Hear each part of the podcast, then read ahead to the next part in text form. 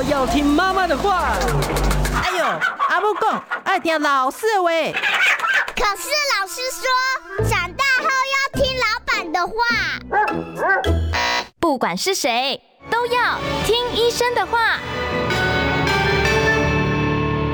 嗨，大家好，欢迎收听今天的《听医生的话》，我是节目主持人李雅媛。今天坐在我身边啊，让我非常有安全感的。Yeah. 好客，对，你看我这么大只，只有在袁医师旁边的时候，显得稍微娇小一点啊。他就是我们的老朋友啊，台安医院心脏血管外科的名医袁明奇袁医师到我们节目中来。袁医师好，嗨，大家好，听众朋友们大家好。我今天要跟袁医师谈这个话题，其实我觉得有点恐怖，就是主动脉瘤啊。很多人跟我说，这个东西就是人身体里面的一个不不定时炸弹。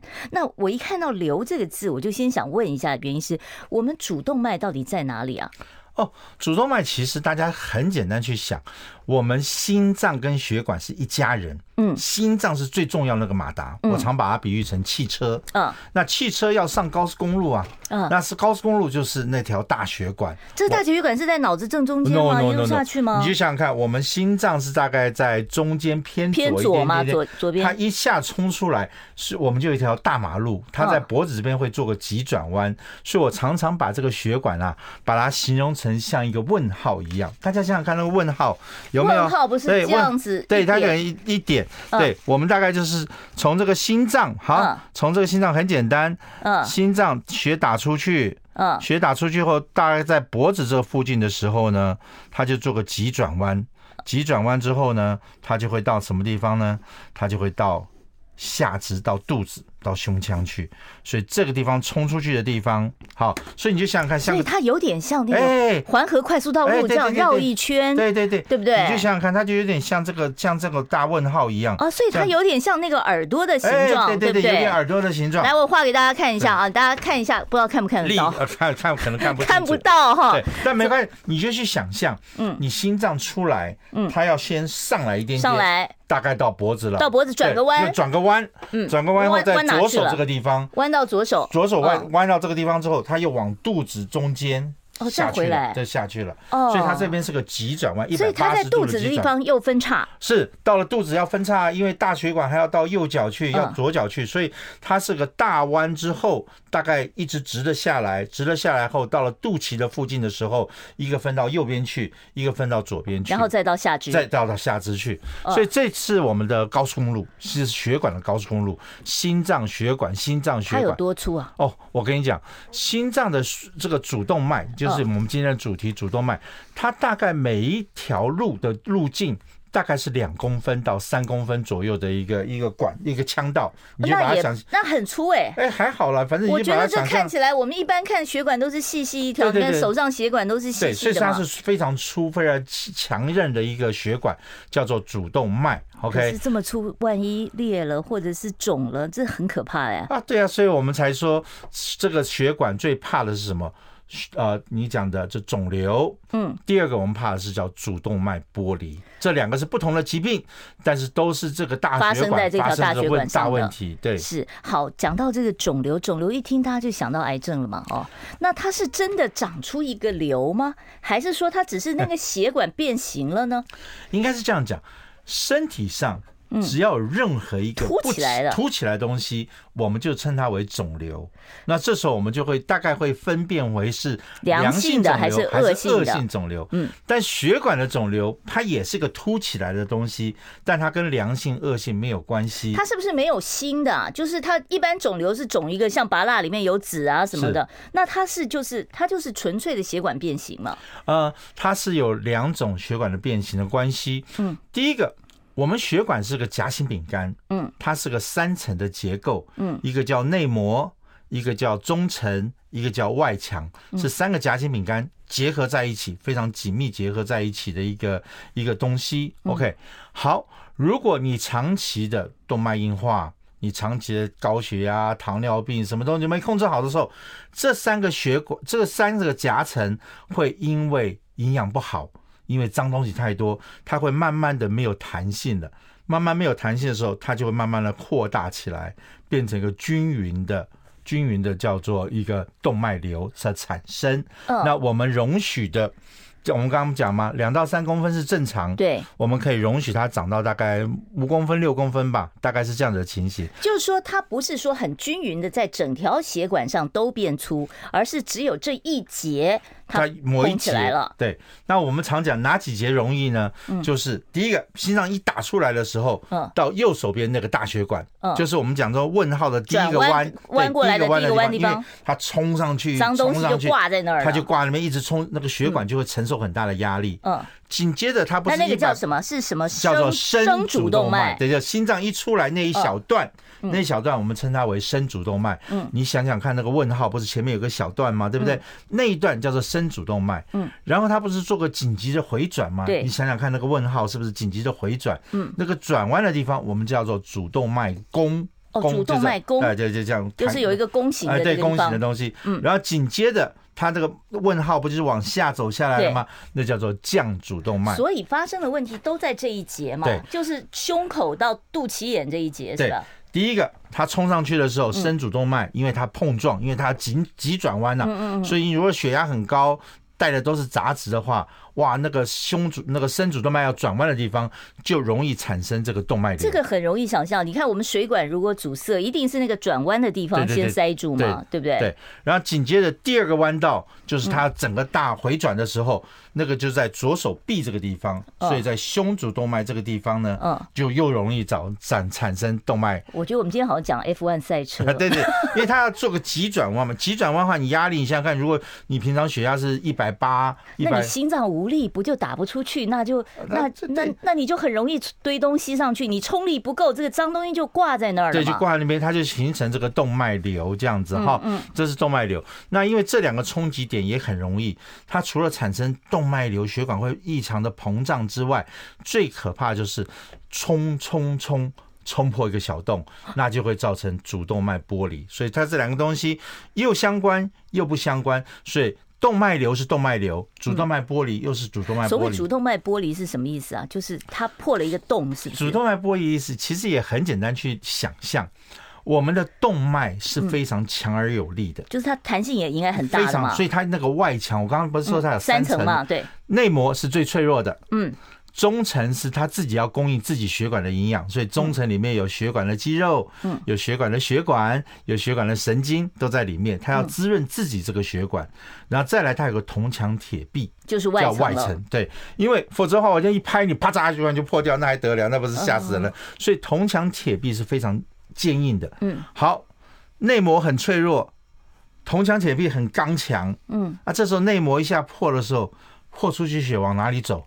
就在中层里面上上下下的撕裂，那所以它就会有，它就冲出去，没地方去，因为冲冲破了，你大概就是一命呜呼了。所以所谓的剥离，并不是说它从心脏剥离什么剥离，它是就是那个血管里面的管壁对剥开了。就像橘子外面还看起来很好，但是橘子里面已经烂掉了，那里面已经开始撕裂开来了。嗯，那这时候就产生了很可怕，因为这有致命危险，对不对？啊，当然会了，因为致死率多高？相当高，如果是往心脏这边剥离的话，你几乎死亡率是很高很高的，每每一个小时增加一个 percent 的，这很可怕的事情呢。嗯，那你如果是往下下去的话，因为空间还蛮多的，那但是比较好一点，所以我们有分两种嘛，一种叫 A 型主动脉剥离，就是往心脏这边过来的，往心脏里面走，这个是最危险的，最危险的。那另外一种是 B 型的话，就是往下去的话，嗯，我们大概可以争取多一点时间，所以这个叫做主动脉剥离的题目。但今天好像不是这个，我们今天好像来考我的是主动脉瘤，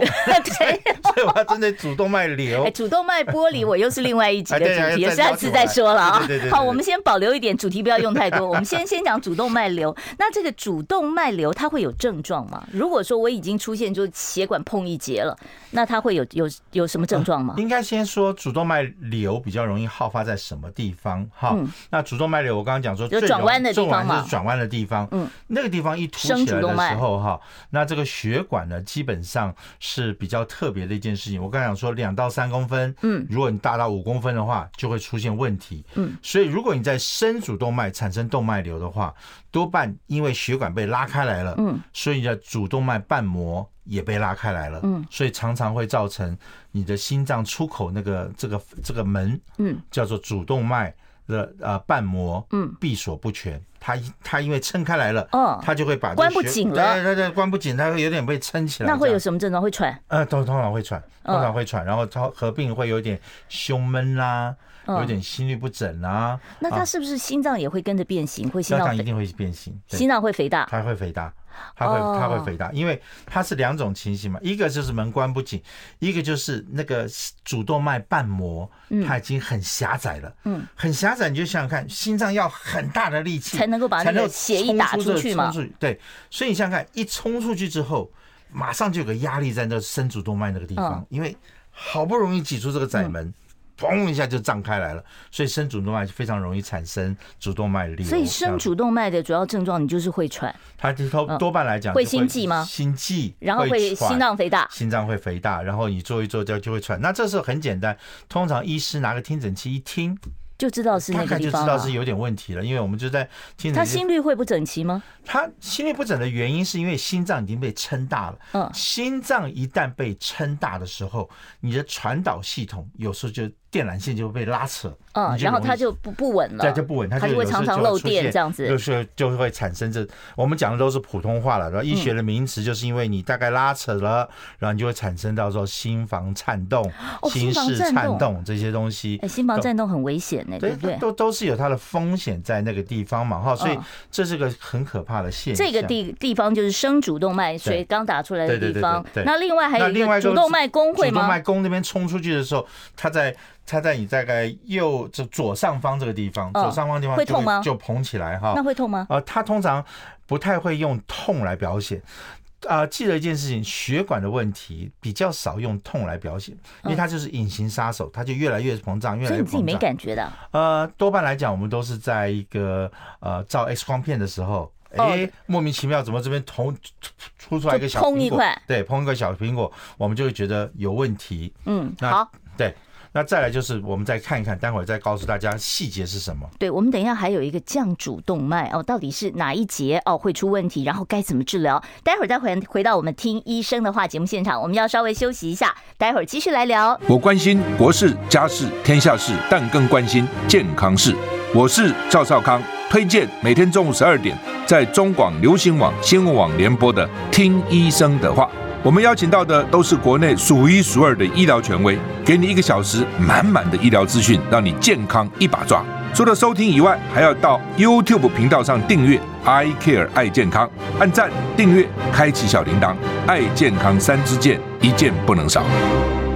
好，大家好，欢迎回到我们听医生的话节目现场。不要忘了啊，要订一下我们的频道。我们的 YouTube 频道呢是 I Care 爱健康。这个频道里面不光是我们听医生的话，呃，所有的这个节目内容，当然我们的节目内容已经一百多集了，所以我们等于是一个健康小百科一样。你随时需要查阅哪一种疾病，医生是怎么说的，医生给你什么样的建议，都欢迎你到我们的这个呃 I Care 爱健康里面。我们每一集节目都在上面，你可以很轻松的找到啊。另外。另外呢，就是我们中广流行网其他主持人如果有访问专家学者、医生，我们也都会放在这里面啊，供大家做一个参考。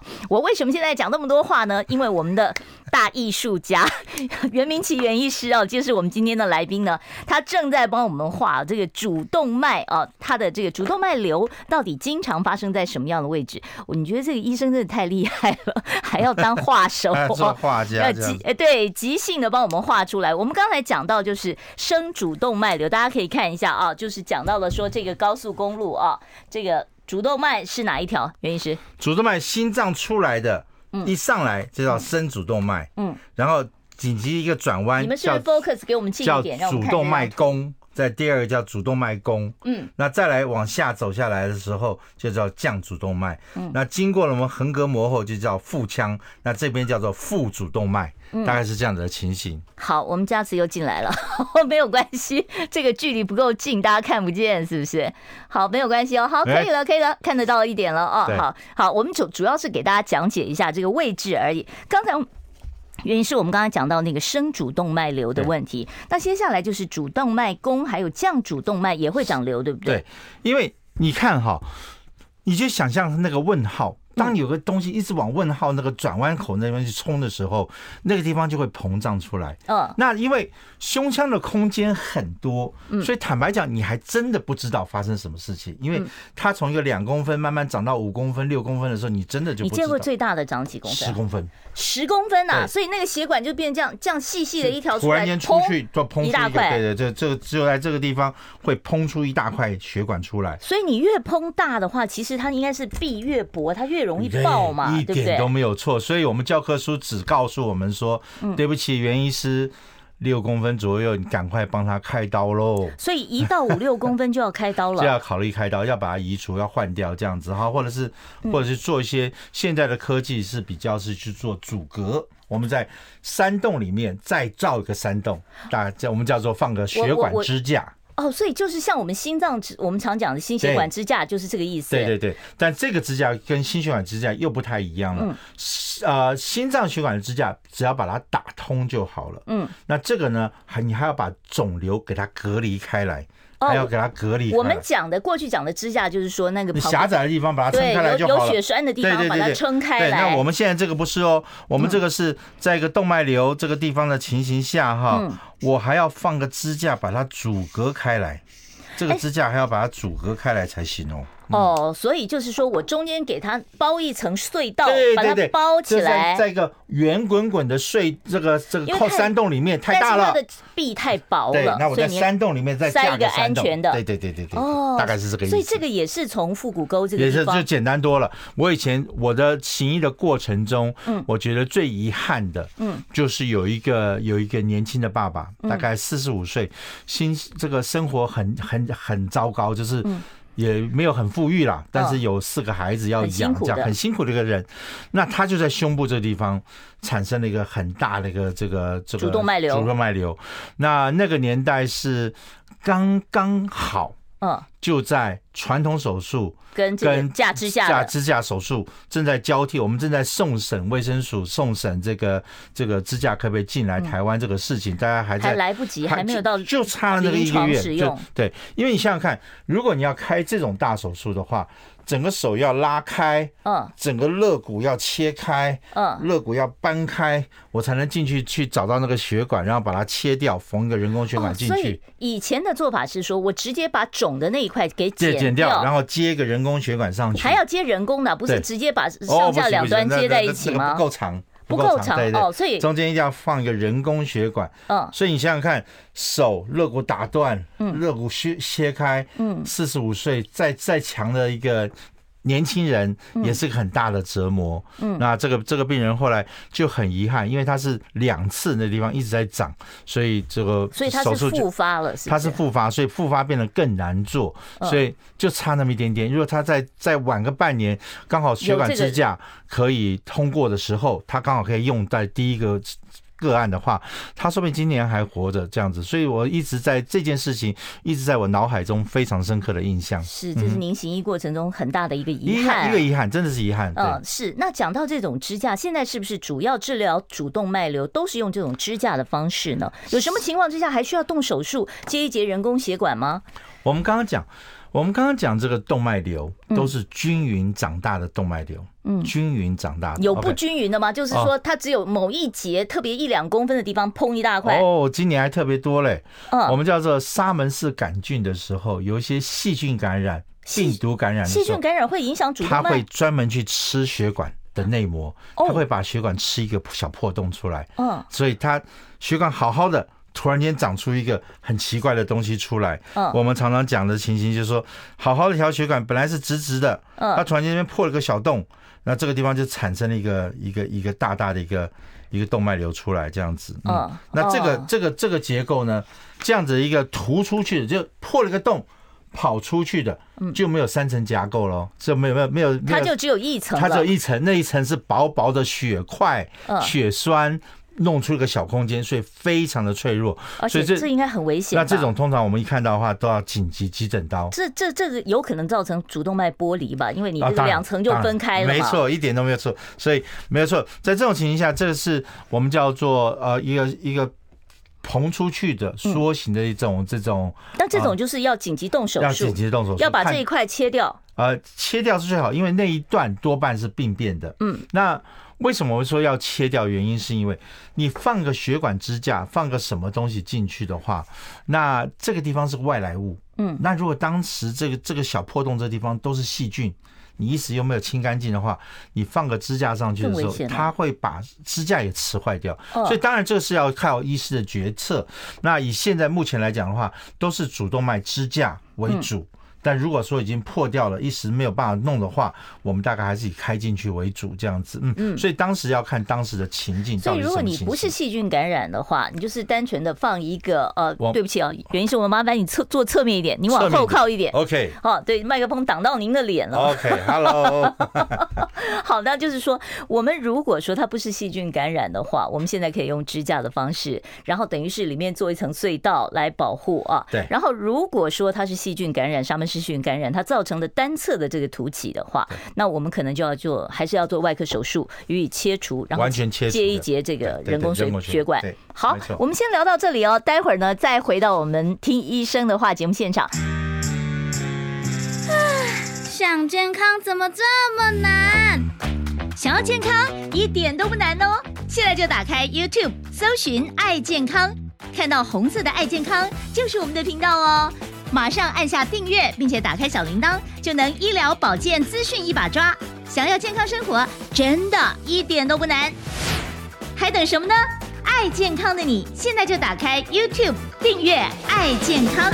好，欢迎大家回到我们听医生的话节目现场。我今天现场为大家邀请到的是我的老朋友了啊，台安医院心脏血管外科的袁明奇袁医师来帮我们上这一课。主动脉瘤啊，我们刚才讲到了这个主动脉瘤的危险性，那我要问一下，为什么会发生主动脉瘤？主动脉瘤跟什么有关系啊？是家族遗传？最可怕的关系应该是血压。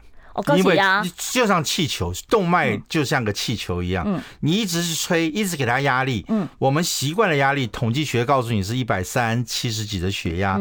但当如果你经常压力很大，这个睡眠不好又抽烟的话，你的血管就会越来越越容易动脉硬化。嗯，动脉硬化的话，它就会老化它。老化它的时候，你又一直冲撞，它就慢慢像气球一样就肿起来了。嗯，所以我们刚刚讲了。胸主啊，深主动脉那边有个地方会有，降主动脉那边会有。其实最可怕的是腹部主动脉。嗯，腹部主动脉为什么？分叉的那个地方。对，分叉的地方为什么？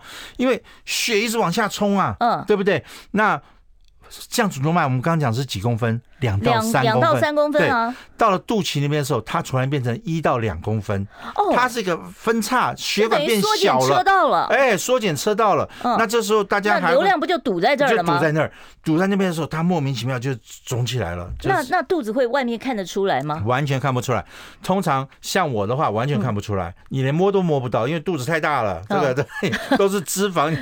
但是瘦小的人，瘦小的人，你就会莫名其妙，就他们他。多半来求诊的情形都是说，哎，医师怪怪的，我肚子怎么有个跳动性的肿块在这个地方？哦，所以你你手一摸，哎，对，你会感觉到有一个东西在撞你的撞你的这个这个手。嗯，所以我们通常认为说，你把手轻轻放在肚脐，对，你把手轻轻放在肚脐的附近，嗯，他会感觉到说。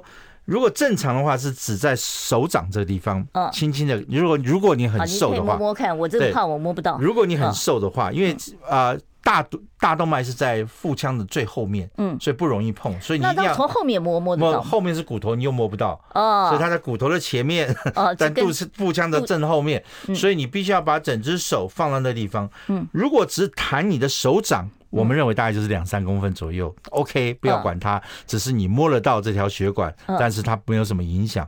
但是有些人说，我整个手掌心，整连手指头都好像碰到有个东西在撞的时候，那就是有可能是有动脉瘤产生了。那这个会有急性危险吗？呃，通常也没有急性，因为它就是没有什么症状。那有些时候它大到一个程度是它会影响肠子的蠕动，所以有些人是因为便秘来的，有些人是觉得肚子胀胀来的，消化不良来的，甚至有些很可爱的情形哦。他说我小孙子坐在肚子上面挺可爱的，那个肚子还会自动跳来跳去，我们一听都会吓死，因为因为这种大的动脉瘤，那尤其在腹部主动脉瘤，刚才也是一样，五六公分以上的话，随时都有破掉的风险。那破破掉的话，如果实在破掉，不就是大量的内出血了吗？因为它胀得很厉害，胀得很厉害的时候，而且又是那么大的血管。是的，所以如果说铜墙那那个外层也挡不住它的时候，嗯，瞬间就爆炸，就大出血，你一命就呜呼了，这样子就很好危险，就很惨。但所幸多半这种一破掉的时候，我们那个外层嗯动脉的还在，所以多半它是冲出去了，嗯，局部膨胀了。但是它还没有破出去，那不会有主主动脉剥离吗？会啊，就是叫做局部主动脉剥离，这时候就很可怕，就在腹腔里面的那一节主动脉剥离了。那多半有些时候它是会挤出个小洞，所以很多血液会流出来，所以当时就千万不要等破了才来找我们，我们也痛苦，病人也痛苦，所以当希望还是在说。四五公分、五六公分的时候，我们来赶快来追踪你，赶快来治疗。关键就在这儿了，又没症状，它又不痛，对不对？那你怎么知道？你要做什么检查？我照个 X 光，我全身、胸部、腹部照一照，我就看得出来吗？呃，X 光有时候可以，因为动脉瘤的时候，你会看到在肚子里面很明显的动脉硬化，就在形成一个缩状的情形，你可以看得出来，这是动，这个是这个情形。多半来讲都是在做健康检查的时候，我们在超音波一扫的时候，因为那附近总会经过，腹部超音波看得到，可以看到，他就可以看到，哎，怎么有一个很奇怪的东西？嗯嗯。那当然，啊，如果你要看教科书来讲的话，我们通常，尤其医师现在很可怜。我们通常没有用手去触碰你的肚子的话，基本上就违反教科书的讲法了。因为教科书说，你只要脚一微弯，肚子一放松，一个医师的手好好去摸一下子的话，你应该可以摸得出来有个动脉瘤在那个地方，就是腹部的部分。对对对，那你这个生主动脉，那个就问，那都要靠，那都要靠检查。所以在这种情形下就变得很危险，因为你不描述，我们就不会去猜。那你不描述，我也不会每个病人都掀肚子去摸你肚子，也不太会。所以这时候就是医病之间一定要多听我们节目，让你有问题的时候，你要叫医师来摸你一下子。好，从前提就是第一个，你不能太胖，你肚子太胖你摸不出来。对。再来呢，就是如果你是瘦的，像佳慈这样瘦瘦的，你可以自己摸摸看啊，说你肚子上有没有一个很明显的这个跳动。如果是轻微跳动没关系。对。如果是正站的这个面，连连你手指头都觉得有在跳动的话，那就是有问题。那赶快去医院检查了哈。应该是这样子。嗯。是好，哦这个。了解了哈，那这个主动脉瘤，我就算手术处理了以后，或者是我架了支架以后，它还会再复发吗？它会不会这一节肿完了换另外一节肿呢？有可能，但是我一直也是告诉我们所有的病人，你一定除了治，我们现在所做的都是治疗医学，你一定要先问一下你为什么会得到这个东西？为什么呢？对呀，所以你血压有没有控制好？嗯，你的胆固醇有没有控制好？血糖有没有控制好？胖还是不行？对，还是不行嘛。所以这些东西，你还有没有继续抽烟？你有没有在熬夜？对，因为尼古丁是专门破坏这个血管内膜的。它虽然是非常容易去破，所以尼古丁是破坏血管的。对，是它破坏血管，所以内内膜就会动脉硬化。动脉硬化的话，它是很脆弱，很脆弱，就很多病变会发生。所以你还是要先找出为什么会是你，为什么人家隔壁邻居都没事，为什么就你有事？所以我们还是希望找出一个原因来。找到原因后，对症下药的话，你复发机会很低。嗯，那如果说我现在已经知道了，比方说我做了一个简单的健康检查，超音波发现说我的主动脉有一点点没有到很严重哦，两三公分的这个膨胀，那要我现在需要运动受限吗？还是说我这个这个状况我需要处理吗？啊，针对呃胸部或腹部主动脉瘤，我们最重要的一件事情是不好意思，你不要太用力的咳嗽，不好意思，你不要太便秘，不好意思，便秘都不行，对，你不要把小孙子放在肚子上去压跳跳跳，这些。这都是禁忌啊，也就是说，你就要吃稍微清淡，让肠子能够蠕动。你一用力，血管就容易膨。我不可以预防性的先架个支架进去吗？呃，嗯，当然，现在的以前的想法是。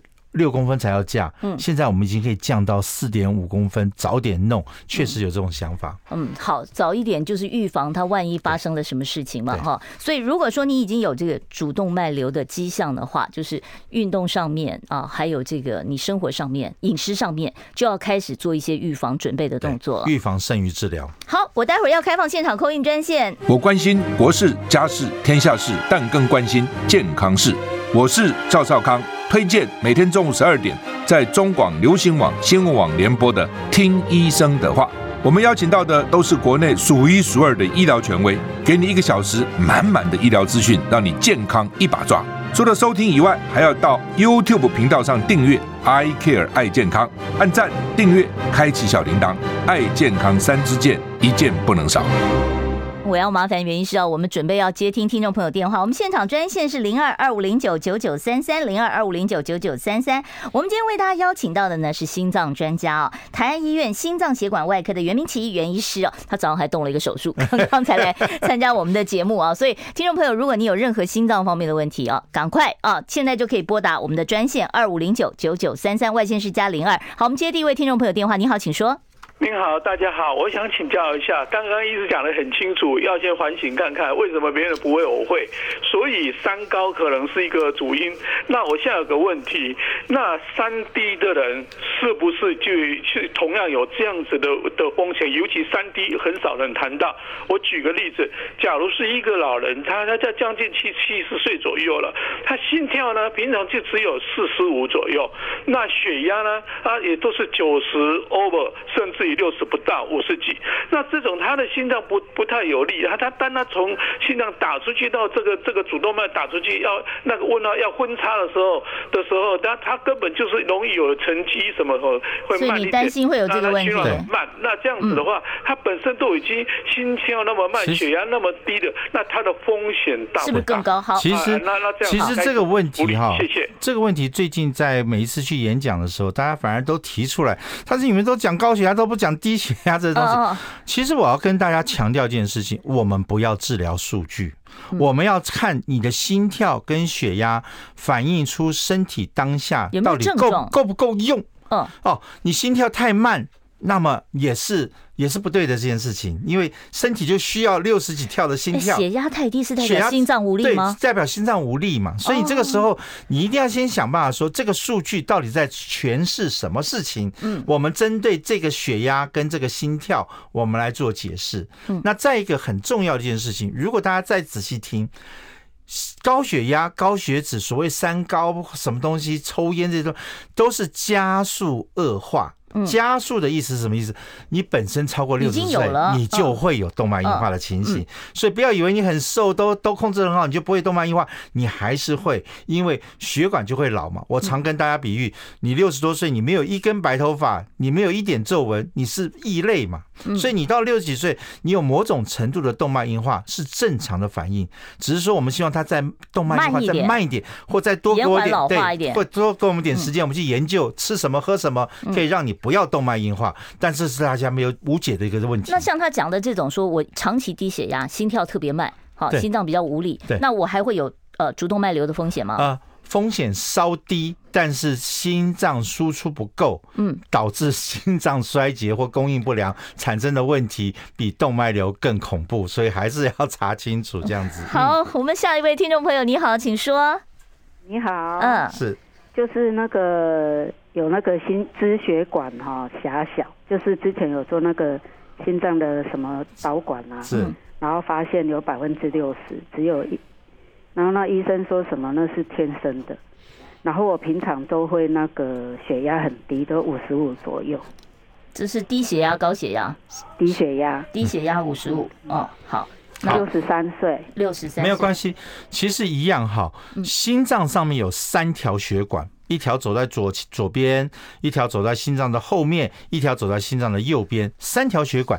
也就是说，我想去高雄，我到底要走一高，还是走二高，还是走三高？我可以做选择。嗯，那如果说一高走不顺，我走二高、三高走得很顺，那就就没有关系。我只要能够四个半小时左右到高雄就 OK。你只要到得了，你只要到得了就好。嗯，但是如果说哎一高走不顺了。二高也不来支援，我三高也下不去，哦，那你这时就会有胸口就会所谓的心绞痛、心脏闷的情形。